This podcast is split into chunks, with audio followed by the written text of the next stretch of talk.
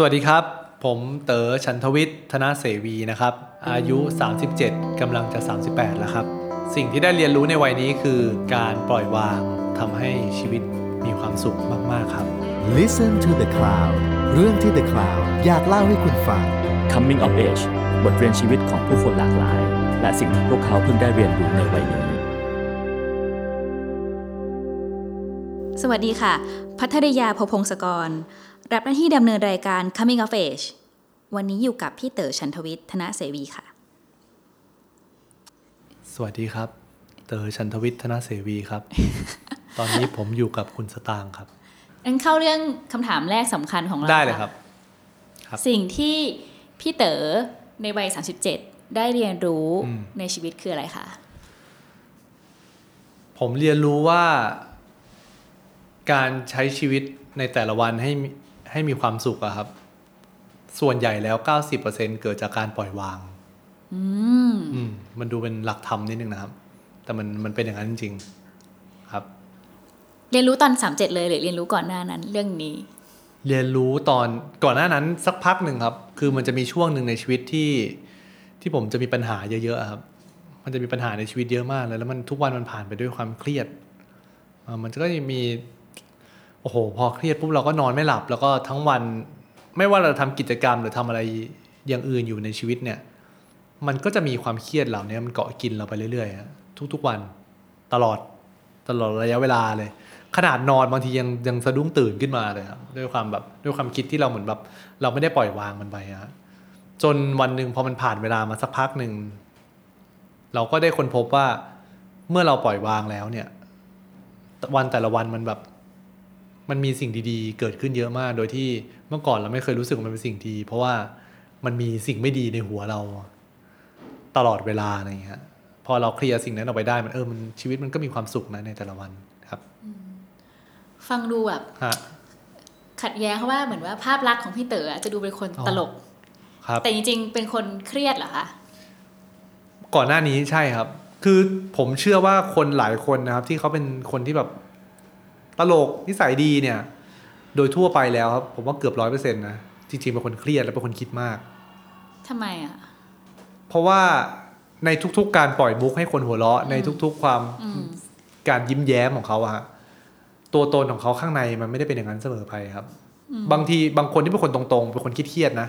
จริงจังกับชีวิตอะเขาร้อยเปอร์เซ็นเลย สมมติว่าเขารู้สึกไม่ดีเฮ้ยเครียดวันนี้อืม เขาแบบเหมือนเข้าไปเขาไม่ไม่สนใจที่ว่ามันต้องพยายามทำให้บรรยากาศมันดี ในเมื่อตัวเขาไม่ดีอะเขาก็รู้สึกว่าเออมันมันไม่ดี แต่คนที่แบบเหมือนบุคลิกเป็นคนตลกเฮฮาชอบปล่อยมุกอย่างผมอย่างเงี้ยใน moment ที่ผมเครียดแล้วก็เสียใจที่สุดอะครับพอผมไปอยู่ในกลุ่มแวดวงสังคมอะทุกคนจะคาดหวังว่าเราคือคนที่ friendly สนุกสนานเฮฮาปล่อยมุก และด้วยสภาวะณเวลานั้นมันทำให้เรารู้สึกว่า ยิ้มอะเราก็ต้องยิ้มเราต้องหัวเราะอะใช่แหละครับพี่นู่นนี่นั่นโน่นไปฮะโดยที่จริงๆแล้วในใจเราไม่ได้มีความสุขขนาดนั้น ก็เป็นหลายครั้งที่เป็นแบบนั้นครับจริงๆ คนที่หัวเราะง่ายอะsensitive นะอืมคือการที่เขาหัวเราะกับอะไรง่าย ยิ้มแย้มกับอะไรง่าย นั่นหมายความว่าเขาไวต่อความรู้สึกครับมดังนั้นน่ะ มันมันเหมือนกันมันเหมือนขั้วบวกขั้วลบ เวลามีด้านลบเข้ามาเขาก็ไวต่อสิ่งนั้นเหมือนกัน แล้วช่วงเวลาไหนที่พี่ครับเต๋ออนุญาตให้ตัวเองเศร้า ตอนอยู่คนเดียวครับ อืม ก็จะเป็น moment ที่เศร้า ผมก็เคยมีเหมือนกันช่วงวัยรุ่นก็จะมีร้องไห้กับหมอนอะไรเงี้ยเหมือนเอ็มวีอะครับ ก็จะมีมีอะไรเงี้ยเยอะเหมือนกันครับอย่างตอนที่ได้ครับทุเรียนเน่านี่ฮะอันนั้นก็เป็นหนึ่งในช่วงเวลาโอ้โหหนักหนาช่วงนั้นค่ะครับ ช่วงนั้นคือเมฆทะมึนเลยอะมันก็ในแต่ละวันมันก็จะแบบ เอาคือผมคิดเลยนะ ตอนนั้นช่วงนั้นในแต่ละวันว่า ใครจะถามผมเรื่องนี้เปล่าวะแล้วมี ทุกวันไหมเลย ทุกวันคิดเรื่องนี้หมดเลย มีมีบ้างอะไรเงี้ย เวลาไปที่ออฟฟิศก็จะมีคนแซวเรื่องนี้บ้าง โดยที่เขาก็จะรู้สึกว่ามัน ผมคงไม่คิดว่ามันเป็นเรื่องใหญ่หรอกมั้งอะไรเงี้ยอืมแต่จริงๆสำหรับผมตอนนั้นมันใหญ่เหมือนกันนะ มันก็ มันก็ทำให้ชีวิตเราส่วนหนึ่งมันหมดความสดใสไปเลยอะเพราะว่าเราดำรงชีวิตส่วนหนึ่งในการเป็นนักแสดงครับ แล้วก็เราได้รางวัลที่มาบอกว่าคุณคือนักแสดงที่แย่ที่สุดในปีนั้นอะแล้วมีรางวัลการันตีให้คุณเป็นทุเรียน ซึ่งบางคนว่าเหม็นแม่งเน่าอีก มันเหม็นกว่าเดิมอีกอะครับ มันก็เลยแบบเจือนเหมือนกันจำได้ว่าวันที่ผมต้องไปสัมภาษณ์นักข่าวแล้วเขาถามเขาถามคำถามนี้ขึ้นมา ผมไม่คิดว่าเขาจะถามด้วยอ่าตอนนั้นรู้แล้วว่าได้รางวัล แล้วก็เหมือนสัมภาษณ์อะไรไม่รู้อันหนึงแล้วก็มีคนหนึ่งถามว่าเออแล้วเป็นไงบ้างเขาก็ทำหน้าเห็นใจอะนะว่าแบบอ่าเออเป็นเป็นยังไงบ้างที่กับรางวัลแบบทุเรียนเน่าที่ได้รับอย่างเงี้ยแล้วผมก็โอ้โหมันไม่รู้จะตอบไงมันแบบมันจุกเลยอะครับ คืออาจจะไม่ทันตั้งตัวมั้งว่าจะโดนถามเรื่องนี้ แต่ก็เออมันก็ตกใจแล้วก็พยายามปลอบประโลมตัวเอง คุยไปเรื่อยๆครับ ก็ผ่านมาได้ครับครับ งั้นถ้าให้มองกราฟชีวิตเนี่ยค่ะพี่เต๋อคิดว่าปีไหนที่แบบ เนี่ยคือปีทองของฉัน ปีทองครับอืมนานไหมป่ะครับ มันเป็นคำถามที่ยากเหมือนกัน คือ ผมไม่เคยมอง ผมจำไม่ได้ด้วยซ้ำว่าปีไหนเป็นปีที่ดีที่สุดเป็นปีทองในชีวิตอืมอะไรเงี้อืยมแต่ผมก็แค่จะจำเหตุการณ์แต่ละเหตุการณ์ในแต่ละปีได้อืมหลาย ๆ อย่าง เช่นเหตุการณ์ที่ดีเหตุการณ์ที่ไม่ดี เหตุการณ์ที่เป็นที่น่าจดจำครับซึ่งแต่ละปีก็จะมีเหตุการณ์เหล่านั้น แล้วก็ผมก็รู้สึกว่าไอ้ทุก ๆ เหตุการณ์นั้นอะสุดท้ายแล้วเมื่อมันผ่านไปแล้วอะมันก็จะดีเสมอ อืมหมายถึงว่ามันก็จะเป็นประสบการณ์ชีวิตว่าเออบางครั้งอะได้ผมได้รางวัลแย่มา แต่มันก็ทำให้ในอนาคตผมได้รางวัลที่ดีมาอืมเพราะว่าถ้าผมไม่ได้รางวัลที่แย่ ผมไม่มีไฟที่จะไปเอารางวัลที่ดีแน่นอน ไม่มีไฟที่จะทำให้ตัวเองดีขึ้น ไม่มีไฟที่จะทำให้เป็นนักแสดงที่ดีขึ้นเลยอะไรอย่างเงี้ยฮะหรือในวันที่แม่งอนที่ผมไม่เอนทานแล้วผมไม่ไม่เลือกคณะสายวิทย์อย่างที่เรียนมา แล้วก็อยู่ๆก็ไปเข้าสายศิลป์เลย มันก็กลายเป็นว่าเออ ทุกวันนี้ผมก็มีวันนั้นได้จากสิ่งนั้นเหมือนกันอะไรเงี้ย ทุกสิ่งมันก็จะมีแง่ที่ดีของมันในอนาคต ผมก็เลยไม่รู้ว่าปีไหนเป็นปีทองของตัวเอง แต่ผมก็รู้สึกว่าในทุกปีมีทั้งความสุขความทุกข์ปะปนกันไปครับแล้วอย่างในช่วงปีที่ผ่านมาที่มันมีโควิดมีอะไรอย่างเนี่ยครับก็ไม่น่าจะเป็นปีที่ ใช่ครับเป็นเป็นปีที่ก็ไม่ได้มีงานนะครับ งานก็จะน้อยลงไปมาก ๆ แต่ว่า เออผมก็ไม่ได้ทุกข์ใจมากนะ ผมก็รู้สึกว่ามันเป็นสิ่งที่ทุกคนทั่วโลกเผชิญกันหมดอืม แล้วก็เลยก็เลยรู้สึกว่าเออเรามีเพื่อนเยอะนะที่เป็นอย่างนี้เหมือนกัน แล้วก็ต้องหาทางปรับตัวเองให้อยู่กับมันได้อะทำงานเรายังเขียนบทเออเขียนผ่านโปรแกรมซูมอะไรเงี้ยมันก็ยังคงทำได้ในชีวิตนะครับอืมเพียงแต่ว่าก็จะรู้สึกกังวลนิดหน่อยว่าเอ่อสมมติเราทำหนังออกมาแล้ว มันลงหนังคนจะยังไปดูได้ไหมอืมได้เมื่อไหร่อะไรเงี้ย นิดหน่อยครับ พอช่วงโควิดอะค่ะ สิ่งที่ครับคิดถึงที่สุดกิจกรรมที่อยากทำที่สุดคืออะไร ไปเที่ยวต่างประเทศ หรือไปเที่ยวต่างจังหวัดตอนนั้นนะครับ มันห่างหายไปจากการเที่ยวเลยอืมหลายๆอย่าง รวมถึงการเล่นกีฬาด้วย ผมชอบเล่นบาสเนี่ยฮะทุกอย่างมันเหมือนแบบถูกพลากไปอย่างรวดเร็วพร้อมๆกันอืมซึ่งโชคดีมากในในในความโชคร้ายมันจะมีความโชคดีที่ มันไม่ได้เป็นสิ่งที่เกิดขึ้นกับผมคนเดียว อืมเออมันเป็นสิ่งที่แบบทุกๆคนต้องเผชิญเหมือนเหมือนๆกันนะมันก็เลยรู้สึกว่า อ๋อโอเค เราก็ไม่ได้อยู่คนเดียวบนโลกใบนี้อะไรเงี้ยอืมอืมพอตอนนี้สถานการณ์มันครับเริ่มกลับมาอย่างเงี้ยค่ะ ช่วงนี้งานยุ่งไหมคะช่วงนี้อะฮะค่ะ ช่วงนี้ก็ไม่ยุ่งมากครับ เรื่อยๆครับ ละครเพิ่งจบไปถ่ายอืมถ่ายละครจบไปหนึ่งเรื่องแล้วแล้วก็รายการก็ยังถ่ายอยู่รายการเปรี้ยวปากครับ แล้วก็บทก็ยัง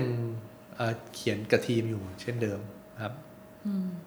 ก็จะก็จะค่อนข้างโล่งละในในหนึ่งอาทิตย์ ก็จะมีงานนู่นนี่งานนี่งานนั่นเล็กน้อยครับอืมเป้าหมายทางการแสดงมีอะไรไหมช่วงนี้ ช่วงนี้เป้าหมายในการแสดงผมอะครับ ก็ผมอยากจะเล่นอะไรที่ที่ไม่เคยเล่นนะครับ แต่จริงๆสิ่งนี้มันก็จะเป็นเป้าหมาย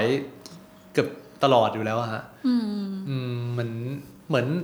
นักแสดงนะถ้าเราทำงานมาสักพักหนึ่งอะเราจะเริ่มรู้สึกว่าเฮ้ยอยากหาความท้าทายใหม่ ๆ อะไรที่มันแบบอะไรที่เราสนุกที่จะได้ไปทำอะ ซึ่งตอนนี้ก็ก็ถ้ามันมีอะไรที่ผมไม่เคยเล่นผมก็ก็อยากจะลองดูเหมือนกันนะฮะในบทบาท character อะไรที่ไม่เคยทำอะไรเงี้ยอืมเช่นอะไรยกตัวอย่างได้ไหมคะอย่างมันที่พี่เต๋อบอกว่าชอบได้ชอบได้ครัเล่นบทคนกวนอ่าครับๆบางทีก็ได้เล่นบทแบบคนซื่อๆอะไรอย่างเงี้ยอ่าครับบทอะไรที่แบบ เออมันแบบแตกต่างจากเราสุดๆ แล้วยังไม่ไม่ได้เคยทำเออนี้ตอบไม่ได้อะไม่รู้ เพราะว่าผมก็จะรู้ก็ต่อเมื่อเหมือน มีคนเอาบทมายื่นให้ผมแล้วผมอ่าน อุ้ยอยากเล่นอืมไม่เคยเล่นเลยอะอย่างเงี้ยฮะแต่ว่าถ้าให้อธิบายมาเป็น character ที่เราอยากเล่นเนี่ยเราเรานึกไม่ออกเหมือนกันครับ มันต้องต้องดูบางทีอาจจะเป็นบทที่ character ที่เรารู้สึกว่าเราไม่ได้อยากเล่น แต่พอมันไปอยู่ในสถานการณ์ในบทที่ดีแล้วมันโอ้โหน่าเล่นมากเลย ก็เป็นไปได้อะดังนั้นก็เลย ผมก็เลยยังไม่ได้รู้ว่า อยากเล่นอะไรไม่อยากเล่นอะไร ต้องอธิบายก่อนว่าก่อนหน้านี้เราคุยบทสัมภาษณ์พี่เต๋อไปแล้วพี่เต๋อก็เล่าว่าครับกระบวนการทำหนังแต่ละเรื่องอะค่ะอือฮึมันดูแบบต้องทุ่มเทมากอะอืมแล้วรู้สึกไหมว่าไอ้ method acting แบบเนี้ยมันครับมันแบบมันมีข้อเสียหรือมันแบบกินเวลากินพลังเราเหลือเกินอะไรอย่างเงี้ยอืมไม่มีครับมันไม่มีผมมองว่ามันเป็นการ trade อย่างหนึ่งเป็นการอืมแลกเปลี่ยนคือว่า เออเวลาที่เราใช้ในในเรื่องของการแบบเหมือนแบบเวิร์กช็อปมาการเป็นตัวละครที่เราเสียไปก่อนที่จะถ่ายทำนะฮะสุดท้ายแล้วมันจะไป trade กับเวลาที่ถ่ายทำจริงอืมเวลาถ่ายทำจริงเราจะไม่ไม่เสียเวลาในการแบบโอ้โหมานั่งหา character ใหม่หลาย take มันยังไม่ใช่อะไรเงี้ยฮะแล้วมันก็จะช่วย save เวลาของการถ่ายทำและของผู้กำกับอืมไปเยอะมากครับ ดังนั้นผมก็เลยรู้สึกว่า เออมันก็เป็นหน้าที่ของนักแสดงส่วนหนึ่งในการเตรียมพร้อมก่อนที่จะเริ่มต้นรับบทอะไรบางอย่างอะไรเงี้ย ผมก็ต อนแรกผมก็คุยกับครูสอนการแสดงนะครูเงาะอะตอนนั้นนะเรื่องแฟนเดย์ว่าเออทำไมคืออะเล่าก่อนว่าผมจะต้องเหมือนเป็นตัวละครเด่นชัยอย่างเงี้ยอืมวันละชั่วโมงอืมแล้วแต่ผมว่าผมจะเลือกว่าเป็นชั่วโมงไหนอะอาจจะก่อนนอน หรืออาจจะตื่นมาตอนเช้า หรืออาจจะออกไปออกไปทำนู่นทำนี่อะไรเงี้ยเป็นชั่วโมงหนึ่งผมก็เกิดตอนแรกอะผมเกิดข้อสงสัยว่าทำไมไม่ให้ผมเป็นยี่สิบสี่ชั่วโมงไปเลยอืมเป็นตลอดไปเลยอะไรอืเงี้ยครับมก็เหมือนไปถามพี่เงาะมั้งแล้วพี่เงาะเขาก็พูดเหมือนประมาณว่า ถ้าถ้าเราเป็นตัวละครตัวนั้นน่ะนานเกินไปในระยะเวลาเกินไปอย่างเงี้ย มันจะกลืนตัวเราไป หมายความว่าถ้าเราเป็น24ชั่วโมงตลอดตลอดตลอดตลอดอืมสามเดือนอย่างเงี้ยบางทีเราเราอาจจะลืมการเป็นตัวตัวเราจริง ๆ ก่อนหน้านั้นนะฮะคือหนึ่งชั่วโมงมันจะมีการแบบเฟดออกมาได้อะไรเงี้ยคือเราจะหลุดจูนกเอาไม่ได้ ใช่ใช่ใช่อะไรประมาณนั้นครับ เออผมก็เออมันก็มีเหตุผลนะอะไรเงี้ย มันก็อาจจะเป็นไปได้เหมือนกัน แล้วพี่เต๋อเคยมีปัญหาการจูนเอาไหมคะ ไม่มีเลยครับไม่มี หมายถึงวิทยุจูนหรือว่าฮะหมายถึงการจูนเอาออกจากตัวตนอ๋อบทบาทนักแสดง จูนเอาไม่มี แต่ว่าก่อนหน้านี้จะมีปัญหาเรื่องการจูนอินมากกว่าอืมคือบางครั้งมันแบบ พอเราไม่ได้ทำกันบ้านมากพอบางทีอะไรเงี้ยเราจะเผลอเล่นเป็นตัวเองออกมา บ่อยอืมเหมือนกันก่อนหน้านี้นานละตอนสมัยยังแบบยังวัยรุ่นนะครับอืมเราก็จะเล่นเป็นตัวเองของเราไปอะไรเงี้ยอืม ซึ่งบางที character มันไม่ใช่อะไรเงี้ยอืมเราก็ต้องเออโอเค สมาธิจูนอินเข้าไปแล้วนอกจากจะหาบทใหม่ ๆ เล่นครับเลยมีเป้าหมายอื่น ๆ ที่พี่เต๋ออยากทำอีกไหมคะ เป้าหมายในชีวิตใช่อื่นๆใช่ไหมครับ ผมอยากจะเล่นบาสไปให้ได้ถึงห้าสิบหกสิบอะครับเฮ้ยก็เป็นเป้าหมายที่ดีนะนั่นเป็นเป้าหมายไหมนั่นเป็นเป้าหมายที่ดีมาก คือ ผมรู้สึกว่ามันเป็นหนึ่งในหนึ่งสิ่งในชีวิตที่ผมแบบผมรักมันมากเลยผมชอบมากเลยอะการเล่นบาสอะคือต่อให้ผมไม่นอนมาสามชั่วโมง นอนนอนไปแค่สามสี่ชั่วโมง อืม แต่ว่าวันนั้นมีเล่นบาสผมก็เลือกที่จะไปเล่นบาสมากกว่าที่จะกลับไปนอน ทุกวันนี้เล่นบาสบ่อยแค่ไหนคะ ทุกวันนี้ก็ประมาณอย่างต่ำอาทิตย์ละครั้งครับ ก็ใช่ฮะก็จะพยายามให้ได้อยู่อย่างนั้น ไปเรื่อยๆ สม่ำเสมอยาวนานมาตลอด ใช่ฮะเริ่มเล่นตั้งแต่มปลาย คือจริงๆบาสเนี่ยมันเกิดขึ้น ตั้งแต่ตอนเด็กๆแล้วตอนเด็ก ๆ คือ ผมไม่ไม่เป็นเด็กไม่ค่อยมีเพื่อน บาสเนี่ยทำให้ผมมีเพื่อนนะอืมเพราะว่าแรกเริ่มเลยอะผมผมไม่ไม่เห็นความจำเป็นว่าเรามีเพื่อนไปทำไมอะก็เออโอเคเราอยู่เล่นกับน้องทำนู่นทำนี่ได้อะไรเงี้ย จนผมไปเรียนที่ทิวไผ่งามเนี่ยเขาเป็นโรงเรียนที่ชอบเล่นบาสกัน แล้วผมก็เริ่มเห็นเพื่อนๆเขาเล่นบาสกันอืมผมก็เริ่มเอาลูกบาสเนี่ยมาชูดคนเดียวอืมชูดเล่นชูดเล่นชูดเล่นคนเดียว แล้วก็ เออมันก็สนุกแต่มันก็ไม่ได้ขนาดนั้นนะฮะจนกระทั่งเพื่อนนะชวนเข้ามาเล่น โอ้โหพอเล่นปุ๊บเฮ้ยสนุก พอเป็นทีมมันสนุกกว่า มันมีความแบบเฮ้ยเราชูดลงเพื่อนเฮ้ยเก่งอะไรอย่างเงี้ยหรือว่าแบบเหมือนส่งให้เพื่อนเพื่อนส่งให้เราอะไรเงี้ย มันเริ่มมีอะไรที่มันเป็นปฏิสัมพันธ์กัน มันก็เลย เลยเริ่มมีเพื่อนพร้อมๆไปกับการเริ่มเล่นบาสเป็นทีมอะไรเงี้ยครับมันก็เลยมันเป็นสิ่งที่ผมชอบมันมากมากๆทุกวันนี้เพื่อนที่เล่นบาสเป็นวัยเดียวกันเหมือนไหมคะใช่ครับเพื่อนที่เล่นบาสก็คือเล่นตั้งแต่มปลาย ก็เป็นเพื่อนที่สมัยมปลายนั่นแหละฮะส่วนใหญ่แล้วครับเก้าสิบเปอร์เซ็น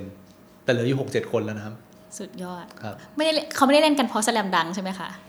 สลัมดังก็ก็ด้วย เป็นส่วนหนึ่งสนุกมากชอบครับใครยังไม่ได้อ่านไม่อ่านนะครับ คนที่ฟังอยู่อะสนุกจริง แรกๆเขาเขียนไม่ค่อยดีหลังๆเริ่มพัฒนาขึ้นเพราะว่าลายเส้นมันดีขึ้น สนุกจริง ไม่ติงนังกลับมาเรื่องอืมปล่อยวาง ฟังดูพี่เต๋อก็ดูเป็นอุ๊ยคนแบบสุขภาพจิตดีอะอยู่แล้วนะหลังๆนะครับ มันมีช่วงที่สุขภาพจิตแย่เหมือนกัน ก็อืมช่วงที่มีเรื่องเครียดๆเยอะๆอะครับอืมช่วงที่ผมยังไม่รู้จักการปล่อยวางอะไรเงี้ย มันก็จะ โอ้เครียดนะ มัน โอ้เหนื่อยเลยล่ะ ช่วงนั้นอะใช่ แต่ว่าช่วงหลังๆ มันก็โอเคแล้วเราเริ่มพยายามไม่คิดมากเลยครับ มันมีปัญหาเกิดขึ้นกับเราบ้างเหมือนกัน แต่ถ้าเรารู้ไม่รู้สึกว่า มันเป็นเรื่องใหญ่มาก แล้วก็เดี๋ยวสักวันมันก็จะผ่านไปอะไรเงี้ยมันก็จะไม่คิดถึงมันได้ครับปล่อยวางนี่แปลว่าเราต้องต้องไปศึกษาธรรมะไหมคะ หรือไม่เกี่ยว ไม่ไม่เกี่ยวนะครับ ผมก็ ผมก็เป็นคนไม่ได้ศึกษาธรรมะอย่างจริงจังขนาดนั้น แต่ก็อืมเออจะก็จะเข้าวัดเข้าวาอะไรบ้างอย่างเงี้ยนั่งนั่งสมาธิบ้างนานๆทีนานมากอืมสวดมนต์อะไรเงี้ยครับมีบ้าง ซึ่งมันอยู่กับจิตเราล้วนๆเลยฮะหมายถึงว่า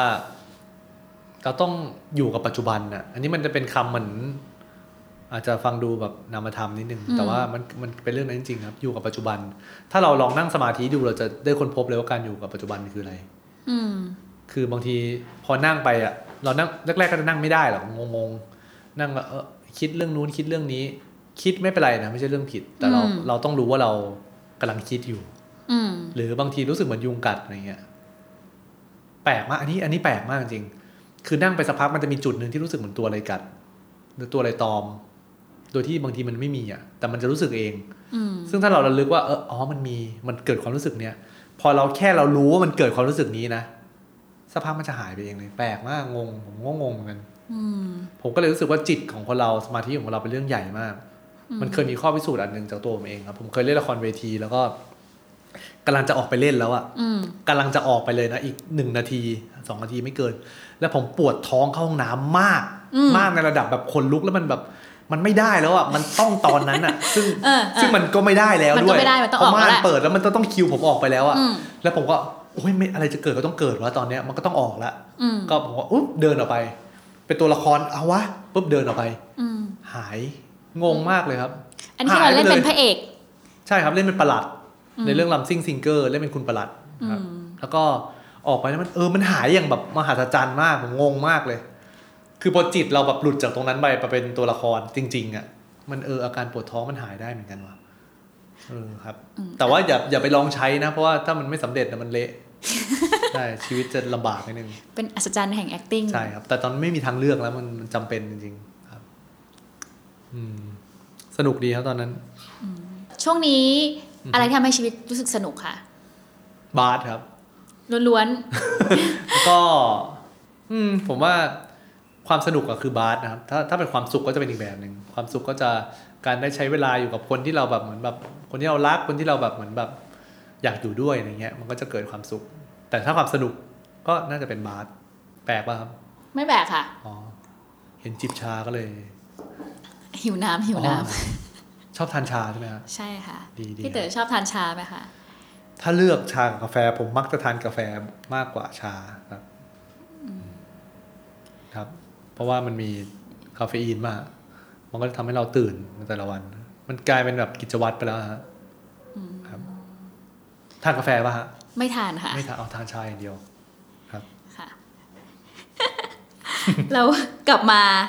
ที่ครับ เรื่องพี่เต๋อกันต่อนิดนึงนะคะ ได้ครับ ไม่เอาชากาแฟแล้วเนาะ ไม่ทำชากาแฟ ได้ครับ ว้า อุ้ยโทษขอโทษขอโทษขอโทษนะ ผมเป็นคนเวลามีอะไรเงียบๆแล้วผมชอบทำอะไรเสียงอะไร เมื่อกี้เสียงอะไรคะ ผมชอบทำเสียงสัตว์ครับเมื่อกี้คือตัวอะไรอะ เมื่อกี้ไม่มีไม่มีอะไร แต่ว่าผมชอบทำเสียงแปลกๆ แต่ว่าตอนเด็กๆสมัยที่ผมไม่ค่อยมีเพื่อนก็จะเหมือนแบบเวลาดูอะไรที่มันเกี่ยวกับสัตว์แล้วก็พยายามจะทำเสียงตามเขาตามสัตว์ อันนี้เรื่องจริงนะไม่ได้พูดเล่น แล้วก็รู้สึกสนุกแล้วก็ด้วยความเชื่อตามเด็กๆว่า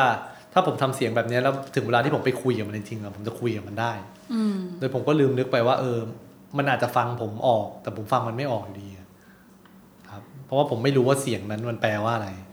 ทำได้แค่เสียงมันก็เลย เออ ตอนหลังก็เลยเลิกทำไปเป็นคนสนุกจริง ๆ นะคะอะไรนะพี่เต๋อเป็นคนสนุกจริงๆค่ะคนเพ้อเจ้อนิดๆนะครับจริงๆแล้วผมก็รู้ตัวแหละผมแบบเพี้ยนๆนะครับแม่ก็จะบอกอยู่บ่อยๆว่าเฮ้ยทำไมเพี้ยนน่ะอย่างเงี้ยครับ ครับ คนอื่นที่บ้านเป็น นิสัยแบบนี้เหมือนกันเหมือนกันไหมคะ มีน้องชายน้องชายคล้าย ๆกัน แต่ว่าผมผมหนักกว่า ผมผมหนักกว่าเยอะเลยครับพูดบางทีพูดคนเดียวพูดอะไรอย่างเงี้ยครับพูดพูดคนเดียวในในดีกรีแบบถามตอบด้วยนะไม่ใช่พูดคนเดียวแบบเพ้อเพ้อออกมา พูดแบบเช่นบอกว่า เออนั่งนั่งอยู่ที่บ้านก็จะแบบเอ้ยวันนี้ร้อนมากเลยเอ้ยอย่าบ่นได้ไหมล่ะ เนี่ยก็จะอะไรเงี้ยฮะคุยกันเอง อันนี้เพิ่งเป็นหรือว่าเป็นมานานแล้ว เป็นนานแล้วฮะ แปลกใช่ไหมฮะสายตาแปลกค่ะบ่งบอกว่าแปลกครับแปลกค่ะ แต่ว่ามันมันเป็นมันเป็นหนึ่งในวิธีทำให้ผมคลายเครียดครับ แต่ก็ดีมันก็ไม่ได้ทำให้ใครเดือดร้อนหรอกมันก็คุยกับตัวเองใช่แค่นั้นเอแม่งแม่จะเดือดร้อนเวลาที่แม่ไม่เห็นผมแล้วได้ยินแค่ว่าผมคุยกับใครก็ไม่รู้ที่เป็นแม่ตัวเอซื้องหรือเปล่าใช่เอออาจจะแบบไม่ก็เป็นตัวเองครับ คือผมไม่ได้ไม่รับรู้นะอืมไม่ได้ว่าเป็นสองตัวละครนะแต่คืออมผมแค่เป็นตัวละครตัวเนี้ยแล้วถามตอบกัน บางคนอาจจะบ่นแต่ว่าพอเราก็รู้สึกว่าเอออย่าไปบ่นเลยอะไรเงี้ยแต่มันพูดออกมาแค่นั้นเองอื ม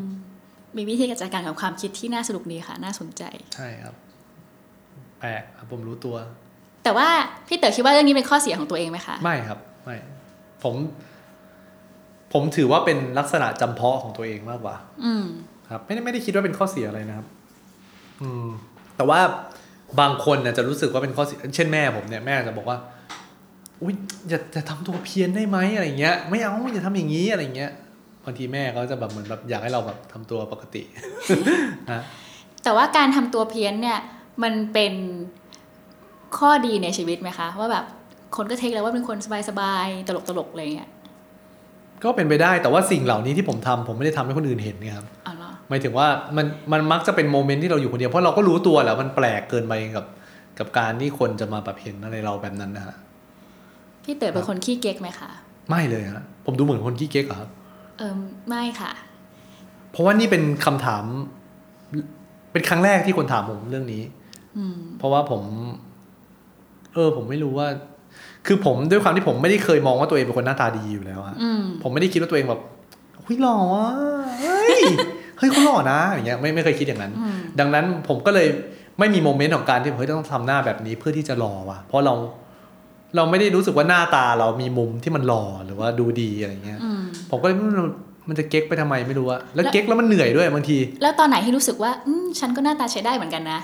ตอนที่แม่ชมมั้งอะไม่รู้แม่ชอบชมว่าผมหน้าตาดี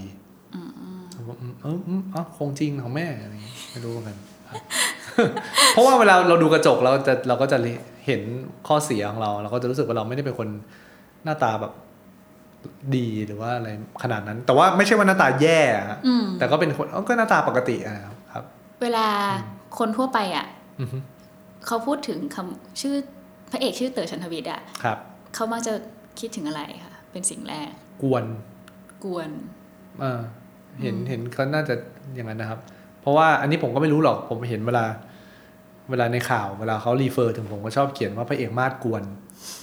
เต๋อฉันทวิทย์พระเอกมาดกวนอะไรอะหนุ่มกวน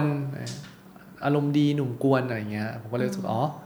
เราคงจะกวนแหละ แล้วพอการที่คนมองว่าตัวเองอืมเป็นคนกวนๆเงี้ยครับเราต้องทำตามคำคาดหวังของเขาไหมคะ ว่าเราจะต้องแบบเป็นคนกวนเอออันเนี้ยอันเนี้ยเป็นหนึ่งในปัญหาของผมเหมือนกันอืมคือมีหลายครั้งมากเลยที่จะเจอพวกเด็กๆวัยรุ่นนะครับ แล้วเด็กๆมักจะบอกว่า พี่ไม่เห็นกวนเหมือนในหนังเลย หรือแบบพี่ไม่เห็นจะกวนเหมือนในทีวีเลยอะไรเงี้ยทำไมไม่กวนเลยอะไรเงี้ยครับ เราก็ เออ เราก็ไม่รู้เหมือนกันว่าทำไมอะไรเงี้ยบางทีแบบพี่ไม่เห็นตลกเลยอะไรเงี้ย มันก็ คือเราไม่รู้ว่าเราจะเข้าไปเจอเขาแล้วเราจะตลกใส่เขาโดยที่ไม่รู้จักกันตั้งแต่แรกเลยยังไงเหมือนกัน มันก็มันก็เลยเป็นสิ่งที่ผมรู้สึกผมแก้ปัญหานี้ไม่ได้ผมก็จะปล่อยวางครับๆอืมครับอืมงั้นเวลามีเด็กก็บอกว่า พี่เล่นตลกให้ดูหน่อย พี่เต๋อทำไงคะแล้วเดินไปครับใช่ครับเพราะมันจะให้เล่นอะไร มันมันยากมากเลยอะคือผมรู้สึกว่าตลกเนี่ยเป็นสิ่งที่ยากนะ ความตลกอะอืมคือผมเสี่ยงมากผมลงทุนหนักมาก ถ้าสมมติพี่เล่นตลกให้ผมดูหน่อย แล้วผมเล่นอะไรบางอย่างไปที่เราคิดว่าตลกแล้วมันไม่ตลกโอ้โหเจือนแบบ อืม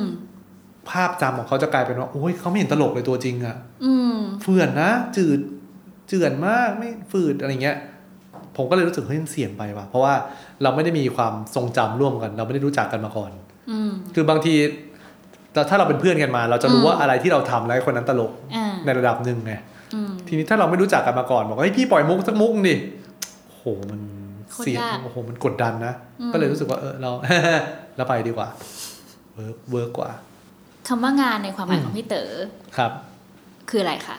งานคือเงินไงฮะเงินคืองานบรรดาลสุขไงฮะเอางี้เลยเหรอ ครับ มันเป็นคำโบราณที่ได้ยินมาฮะผมงานก็คือสิ่งที่เราทำเพื่อแลกแลกกับความมั่นคงละมั้งอืมคิดว่านะ ครับ แต่ว่า ตอนเนี้ยผมเริ่มค้นพบแล้วว่า พอเราเราผ่านเวลามาสักพักหนึ่งอะได้ค้นพบว่าจริงๆ แล้วการทำงานที่ดีที่สุดคือการทำงานที่เราไม่ได้รู้สึกว่าเราทำงานอยู่ อืม อืมมันมันมันก็จะทำให้แบบเราไม่ไม่เหนื่อย แล้วเราก็จะสนุกกับมันไปได้เรื่อยๆครับ ซึ่งผมโชคดีเหลือเกินที่ผมได้ทำงานที่ผมค่อนค่อนข้างจะพูดได้เต็มปากว่าผมรักกับการทำงานนี้ครับ ทั้งการเขียนบท ทั้งการแสดงอะไรเงี้ยแล้วก็ เออเป็นเป็นโชคนะ เพราะว่าการที่คนเราทำงานในสิ่งที่ตัวเองไม่ได้รักเงี้ยแต่ว่ามีความจำเป็น เพราะเนื่องด้วยปัจจัยความมั่นคงอะ่ะมันมันน่าสงสารอะ่ะมันมันเหนื่อยอะ่ะ เออผมก็ถือว่าผมเป็นคนที่โชคดีคนหนึ่งครับอืมแต่โชคนี้มันมันเกิดจากการเลือกคณะถูกด้วยป่ะคะ อืม อ่าใช่ครับ โอ้โห แต่ว่า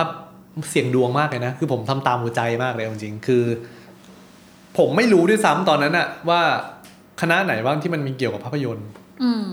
และผมต้องไปหาดูจนรู้ว่ามันมีนิเทศอืมภาพยนตร์และภาพนิ่ง และผมก็ไม่รู้ด้วยซ้ำว่าภาพยนตร์และภาพนิ่ง เรียนอะไรบ้าง อืม เอาเอาตรงๆ คือตอนนั้นผมไม่รู้ด้วยซ้ำว่าผู้กำกับคืออะไรผู้กำกับอืมต้องทำอะไร อืมหน้าที่จริง ๆ ของผู้กำกับในกองคืออะไร ผมไม่รู้เลย แล้วผมก็มุ่งเข้าไปเรียนโป๊ะเข้าไปนั่นนะครับ โดยที่แค่ชอบดูหนังอะเหตุผลเดียวเลย แค่ชอบดูหนังแล้วอยากจะมีหนังอะไรสักอย่างที่มันมีชื่อเราในนั้นอะอืมแค่นั้นเอง อืม ก็เลยเสี่ยงดวงมากเหมือนกันตอนนั้นนะครับแล้วก็ดีใจที่ ที่เหมือนการเสี่ยงดวงครั้งนั้นมันมันให้ผลตอบแทนที่ดีมาก เพราะว่าเออสุดท้ายเราก็เราก็ดีใจที่เราเชื่อใจตัวเองนะเพราะทุกวันนี้ถ้าถ้าผมเป็นหมออะผมอาจจะเป็นหมอที่ผิดพลาดก็ได้ไงเพราะว่าเราไม่ได้มีใจที่แบบที่รักมันมากขนาดคนที่เป็นหมอทั่วไปครับ คือคนที่เป็นหมอที่เขารักการเป็นหมอจริงๆเนี่ยเราจะดูออกเลย มันจะมี โอ้โห ชีวิตเขาคือการรักษาชีวิตคนอะอืมความสุขของเขาคือการเห็นคนหายอะไรเงี้ยอืมความสุขของผมก็ คงจะเป็นว่าคนที่ได้ไปดูหนังที่ผมมีส่วนร่วมในนั้น ไม่ว่าจะแสดงหรือเขียนบท แล้วเขาแบบเฮ้ยเขามีความสุข และเป็นหนึ่งในหนังที่เขาจำได้ หรือประทับใจอะไรเงี้ย มันก็ เออมันเป็นความสุขของเราอะไรเงี้ยอืมอืมดีจังดูเป็นอาชีพที่ได้ครับให้ความสุขกับผู้อื่น อืมใช่ครับ ให้ความทรงจำที่ดี อืมอะใช่ใช่ใช่ตอนนี้มีอะไรไหมคะที่รู้สึกว่าเสียดายจังที่ไม่ได้ทำ ตอนนี้ผมมีอยู่หนึ่งเรื่องที่ผมเสียดายคือ ตอนที่ให้เบรกเข้าห้องน้ำเมื่อกี้ผมไม่ได้ไปฉี่ครับเพราะว่าตอนนี้ผมค่อนข้างจะปวดแล้วก็ทนดื่มชาเข้าไป ใช่ใช่อันนี้ตอนนี้เสียดายสุดเลย ผมน่าจะเข้าไปตอนนั้นครับไม่มีเลยเหรอคะอย่างอื่นในชีวิต อย่างอื่นที่เหลือไม่มีเลยครับ ไม่มีครับ เพราะว่าอาจจะเคยรู้สึกเสียดาย แต่พอผ่านเวลาไปกลับรู้สึกดีใจครับ ทุกทุกเรื่องมันจะเป็นแบบนี้หมดเลย ที่มันเคยผ่านมามันก็มัน มันก็จะทำให้เราในแง่ของความเป็นมนุษย์ที่โตขึ้นมันมันก็โตขึ้นจริงอืมๆแล้วมันก็ได้เรียนรู้อะไรมากขึ้นเป็นประสบการณ์ชีวิตจริงๆครับอืมคือผม ผมมีความเชื่ออย่างหนึ่งว่า ไม่ใช่ความเชื่อด้วย น่าจะเป็นอืมข้อเท็จจริงด้วยอืมทุกคนที่ประสบความสำเร็จมาก ๆ ในโลกเรานะครับ ต้องเคยล้มเหลวอืมต้องเคยแบบเคยล้มอะ เคยหนักมาก่อน เพราะว่า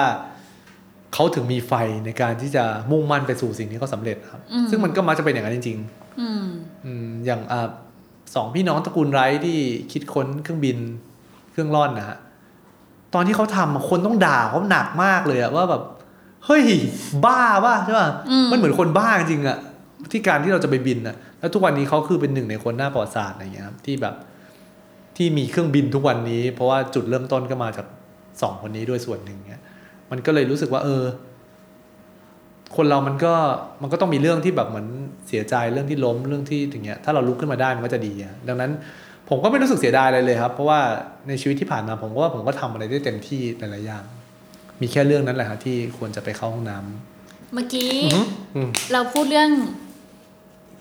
ความล้มเหลว ครับ ก็เลยอยากรู้ว่า อืมพอใจกับความสำเร็จ ตอนนี้หได้รือไหมยังครับอืมโอ้ตอนนี้พอใจมากครับ ผมรู้สึกว่าชีวิตผม มาถึงในจุดที่ ที่ก่อนหน้านี้ตอนเด็กๆอะผมเคยรู้สึกว่าเอออยากจะเป็นอย่างนี้อยากจะเป็นอย่างนั้นอะทุกวันนี้ผมมาในจุดที่ที่ที่เกินกว่านั้นอีกอะฮะแต่ว่าถ้าถามว่าผมประสบความสำเร็จหรือยังผมรู้สึกว่าก็ยังนะ เพราะว่าคนเราก็จะมีเป้าหมายในชีวิตเพิ่มขึ้นไปเรื่อยๆอะฮะแล้วเราก็ไม่ได้มองว่าเราประสบความสำเร็จแล้ว ผมรู้สึกว่า ถ้าเรามองว่าเราประสบความความสำเร็จไปแล้วเนี่ย มันจะทำให้เหมือนเราหยุดอะ หยุดพัฒนาหยุดหยุดไขว่คว้าหยุดหยุดทำนู่นทำนี่แล้ว passion ในชีวิตมันก็จะอาจจะหายไปอย่างเงี้ยก็ผมก็เลยรู้สึกว่าเอ้ยเรายังไม่ประสบความสำเร็จ ทุกอย่างมันก็จะมีบันไดที่สูงขึ้นไปอีกเสมออะไรเงี้ยเพียงแต่ว่าเราไม่ได้ force ตัวเองเพื่อที่ว่าเฮ้ยต้องขึ้นไปให้ได้ขนาดนั้นเราก็จะพยายามอยู่กับปัจจุบันมีความสุขให้มากที่สุด ก็รู้สึกว่าเออพี่เต๋อบอกว่าพี่เต๋อโชคดีหลายอย่างใช่ไหมคะอืมแบบได้เข้าเรียนคณะได้รับโอกาสครับ มีงานมีความรักที่ดีอะไรอย่างเงี้ยอืมก็เลยอยากรู้ว่า จริง ๆ เบื้องหลังความโชคดีอะมันมีสูตรอะไรหรือเปล่านะ ที่ทำให้ได้มาซึ่งความโชคดีอะโอ้โห สูตรนี่ ไม่แน่ใจว่าเป็นเป็นสูตรหรือเปล่านะครับ แต่ว่า ผมลักษณะของของผมเนี่ยผมจะมีข้อแรกคือ ผมจะมักจะมีความสุขแล้วก็อยากที่จะเห็น คนรอบข้างมีความสุขด้วย อืมอันนี้คือข้อที่หนึ่งนะฮะก็คือเราจะไม่ค่อยคิดร้ายกับใครครับ ผมจะไม่มีความคิดร้ายกับใครเลย ส่วนใหญ่แล้วถ้าถ้าเขาไม่เลวร้ายกับผมมากจริงๆนะซึ่งซึ่งก็ยากอะครับที่จะมีใครมาอย่างนั้นกับผม แล้วก็ข้อที่สองคือผมรู้สึกว่า หลายๆอย่างในชีวิตผมก็มักจะเลือกทำตามใจตัวเองอืมอืมเป็นหลัก แล้วผมก็ก็จะไปคิดเอาข้างหน้าว่าสุดท้ายแล้วใจมันก็จะนำไปสู่สิ่งที่ดี ในชีวิตเราเองนั่นแหละ อันเนี้ยฮะมันก็ผมคิดว่ามันอาจจะเป็นสองอย่างนี้แหละมั้งที่ทำให้แบบเหมือนแบบมีสิ่งดีๆเข้ามาในชีวิตผมอะครับคือ การที่ผมปรารถนาดีกับคน การที่ผมมาเป็นคนที่แบบนิสครับ อะไรก็ได้แบบสู้หมดใครทำอะไรก็ถ้าทำได้อยู่ในสิ่งที่เราช่วยได้เราก็อยากจะช่วยอะมันก็อาจจะทำให้พี่ๆเห็น เห็นความดีของเราในจุดนี้ แล้วก็แบบเหมือนไว้ใจเราอืมเลือกที่จะให้เราไปทำงานให้กับเขาอะไรเงี้ยฮะนี่คือข้อแรกส่วน ในเรื่องของข้อสองที่เป็นใช้ใจนำอะครับ มันก็นั่นแหละครับ ผมก็รู้สึกว่า เออ เราแค่คิดว่าสุดท้ายแล้วใจมันเป็นของเรา มันก็มักจะนำเราไปสู่สิ่งที่เรามีความสุขอยู่แล้วหรือเปล่าอะไรเงี้ย เราผมใช้ใจมากกว่าเหตุผลนะจริงๆแล้ว คือถ้าถามเหตุผลว่าทำไมผมไม่ไปเรียนหมอนี่ เหตุผลที่จะไปเรียนหมอเยอะมากอืมหนึ่งคือเป็นอาชีพที่ได้เงินดีมั่นคงมากอืมมีเกียรติอืม สองคือจบหมอคุณมีงานทำแน่นอนอืมเป็นที่แบบเหมือนต้องการอยู่แล้วอย่างเงี้ย แล้วสามคือคุณเรียนได้คุณเรียนดี คุณก็เหมาะที่จะไปเรียนหมอไงโอ้โหเหตุผลมีมีเป็นล้านนะครับ แต่ว่าเหตุผลในการที่จะไปเรียนภาพยนตร์แทบไม่มีมีอย่างเดียวเลยคือใจเลย ชอบดูหนังมชอบดูหนังกันเดียวครับแล้วผมก็คิดถูกที่ผมใช้ใจเลือกไปครับ มีอยู่แค่สองคำถาม ทักษะล่าสุดอืม ที่พี่เต๋อได้เรียนรู้คืออะไรคะ ทักษะเหรอฮะอืมล่าสุดเลยเหรออืมโอ้โห ล่าสุด ถ้าล่าสุดแต่มันผ่านมานานแล้วก็ได้เหมือนกันใช่ไหมได้ สกีมั้งฮะเล่นสกี ตอนตอนไปถ่ายแฟนเดย์จำเป็นต้องเล่นสกีครับ ก็เลยได้เล่นสกีซึ่งเป็นหนึ่งในกิจกรรมที่ผมรู้สึกว่าผมในชีวิตนี้ผมไม่น่าจะทำเลยอะหมายถึงว่าก่อนหน้านี้นะ อืม ไม่มีโอกาสได้ทำแน่ๆอะไรเงี้ย อืม แต่ก็เออ คือผมเห็นคนเล่นสกีที่ผมกลัวทุกครั้งเลยอะอืม ผมชอบไปดูคลิป คนเล่นสกีไงแล้วแล้วสุดท้ายมันมักจบไม่ค่อยสวยอะอ่ามันึกก็ออกมันล่วงคว่ำตกไปอะไรอย่างเงี้ยฮะก็เลยกลัวการเล่นสกีมาตลอดแต่ว่าสุดท้ายเออเออเราก็เล่นเล่นเรียกได้ว่าเล่นพอได้อะไรอย่างเงี้ยฮะสกี แต่ว่าแสดงว่านึกว่าจะตอบทักษะแบบสำทำเสียงต่างๆ แต่นั่นคือมานานแล้วใช่ไหมโอ้ยนั่นตั้งแต่เด็กเลยครับ ได้ได้เยอะมากเสียงอะครับ แล้วก็มักจะได้รับการการันตีว่าค่อนข้างเหมือนอ่า ในหลาย ๆ หลาย ๆ ชนิดครับ แต่ว่าปัจจุบันเลิกเรียนรู้ไปแล้วคือผมไปจบตรงตุ๊กแก สุดท้ายคือผมก็จะเริ่มทำเสียงนู่นนี่นั่นจนปนตุ๊กแกเนี่ย ตุ๊กแกมันจะมีสอง part นะมันจะมี partปักปักปักปักปักของมันอ่าแล้วก็ตุ๊กแกอืมไอ้ part ปักปักปักเนี่ยพยายามทำจนจนได้ละอืมแต่ part ตุ๊กแกเนี่ยตุ๊กแกเนี่ยยากก็เลยก็เลยท้อตอนนั้นนะแล้วก็เลิกทำไปอืมก็สุดสัตว์สุดท้ายที่พยายามจะทำแล้วไม่สำเร็จ คือตุ๊กแกได้แค่ปักปักปักปักครับแล้วสัตว์อะไรที่ทำแล้วเหมือนสุดคะก็กาบ้างครับ กากาเป็นกาเป็นสัตว์ เออแรก ๆที่ทำเลย แล้วก็เหมือน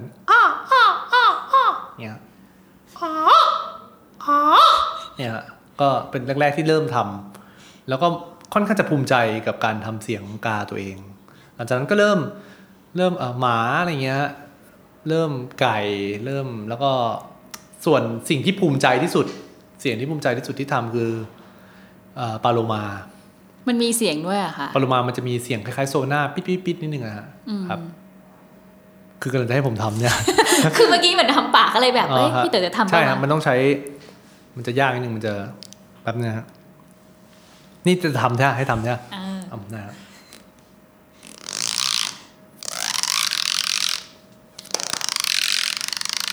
ครับ ประมาณนี้ฮะแล้วก็อย่างอื่นก็พวกแมวนงแมวน้ำอะไรอย่างเงี้ยครับไปเรื่อยครับ ครับ ประทับใจมากค่ะ อันนี้เป็นสิ่งอะที่แบบคาดไม่ถึง อ๋อครับ ขอแต่บว่าคุณดีครับนะคะ ผมเด็กๆมีเวลาว่างเยอะเกินไป แล้วก็อยู่กับตัวเองมากเกินไป สิ่งเหล่านี้เลยเกิดขึ้นฮะถือเป็นการใช้เวลาว่างให้มีประโยชน์ค่ะ ครับ มันเป็น หนึ่งในความสามารถไร้ประโยชน์ของผม คืออมการทำเสียงสัตว์เนี่ยด้วยความเข้าใจแต่แรกคืออมว่าเราจะคุยกับสัตว์ได้ อืมแต่มันเออมันคุยไม่ได้ครับ มันแค่คล้ายๆ กับมันเฉยๆมันคงรู้สึกว่า เหมือนคนมาเรียนแบบเสียงมันแต่มันก็อืมอะไรเงี้ยฮะไม่ได้อยากจะคุยกับเราอันนี้เป็นสิ่งที่ประทับใจมาก แล้วไม่คิดว่าเต๋อชันทวิทย์จะแบบหรอครับทำแบบเสียงได้มากมายขนาดนี้ค่ะ นอกจากโ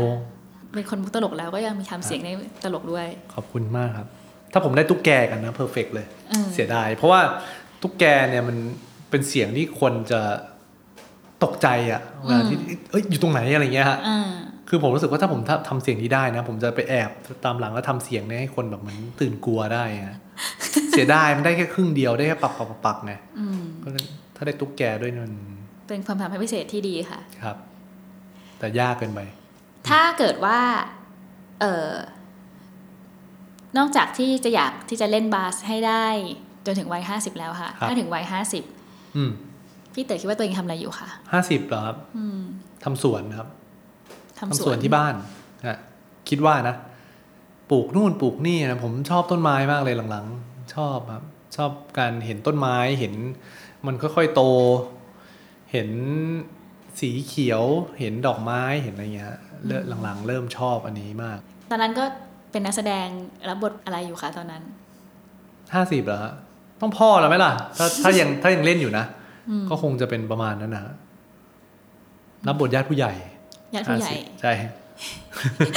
คิดว่าถ้าถ้ายังเล่นอยู่ครับ แล้วถึงตอนนั้นคิดว่าก็คงเป็นผู้กำกับแล้วไหมคะ ควรจะนะฮะควรควรจะเป็นแล้วห้าสิบผมก็รู้สึกว่าจะ จะเหนื่อยเกินไปแล้ว ถ้าจะกำกับเรื่องแรกตอนห้าสิบอะอาจจะอาจจะเหนื่อยละอืมเพราะว่าจริงๆการพุ่งกับมันมันเหนื่อยนะครับ มันมันการทุ่มเทเวลา เยอะแล้วก็ใช้สมองเยอะอืมแล้วก็โอ้โหมันมีขั้นตอนที่แบบมันละเอียดมากหลายๆอย่างครับ ต้องต้องเครียดกับมันในระดับหนึ่งอืม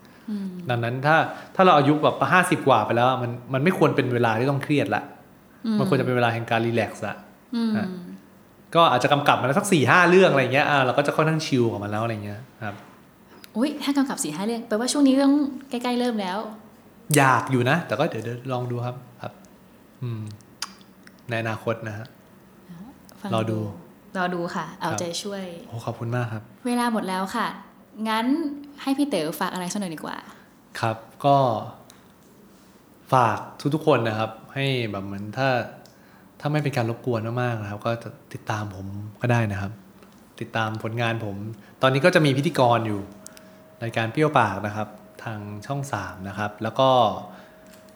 งานภาพยนตร์ตอนนี้ก็จะมีงานเบื้องหลังนะครับ ติดตามเรื่องแรกก่อนเลยเรื่องร่างทรงนน่าจะเร็วๆนี้นะครับ น่าจะได้เจอกันเป็นหนึ่งใน ทีมเขียนบทของภาพยนตร์เรื่องนี้ด้วยครับ แล้วโปก็สจะเตมีอร์งานสวยมากโอ้ขอบคุณมากครับ ต้องชื่นชมทางฝ่ายผลิตเขาครับเรื่องก็น่าจะดีด้วยค่ะเพราะอ๋อว่าอ๋อในทางนั้นชื่นชมทางบท ชื่นชมทางฝั่งผมได้ครับแล้วก็อาจจะมีภาพยนตร์หลังจากนี้ต่อไป หรืออาจจะมีละครหลังจากนี้ต่อไปครับ ก็ฝากติดตามด้วยนะครับ ถ้า IG ก็ติดตามได้ครับ ลองไปเซิร์ชชื่อผม Twitter ผมก็เล่นก็ติดตามได้ แต่อย่าติดตามมาถึงบ้านแล้วตามไปตลอดผมกลัวครับ ขอบคุณมากครับ ขอบคุณค่ะ ติดตามเรื่องราวดีๆ และรายการอื่นๆจาก The Cloud ได้ที่ readthecloud.co หรือแอปพลิเคชันสำหรับฟังพอดแคสต์ต่างๆ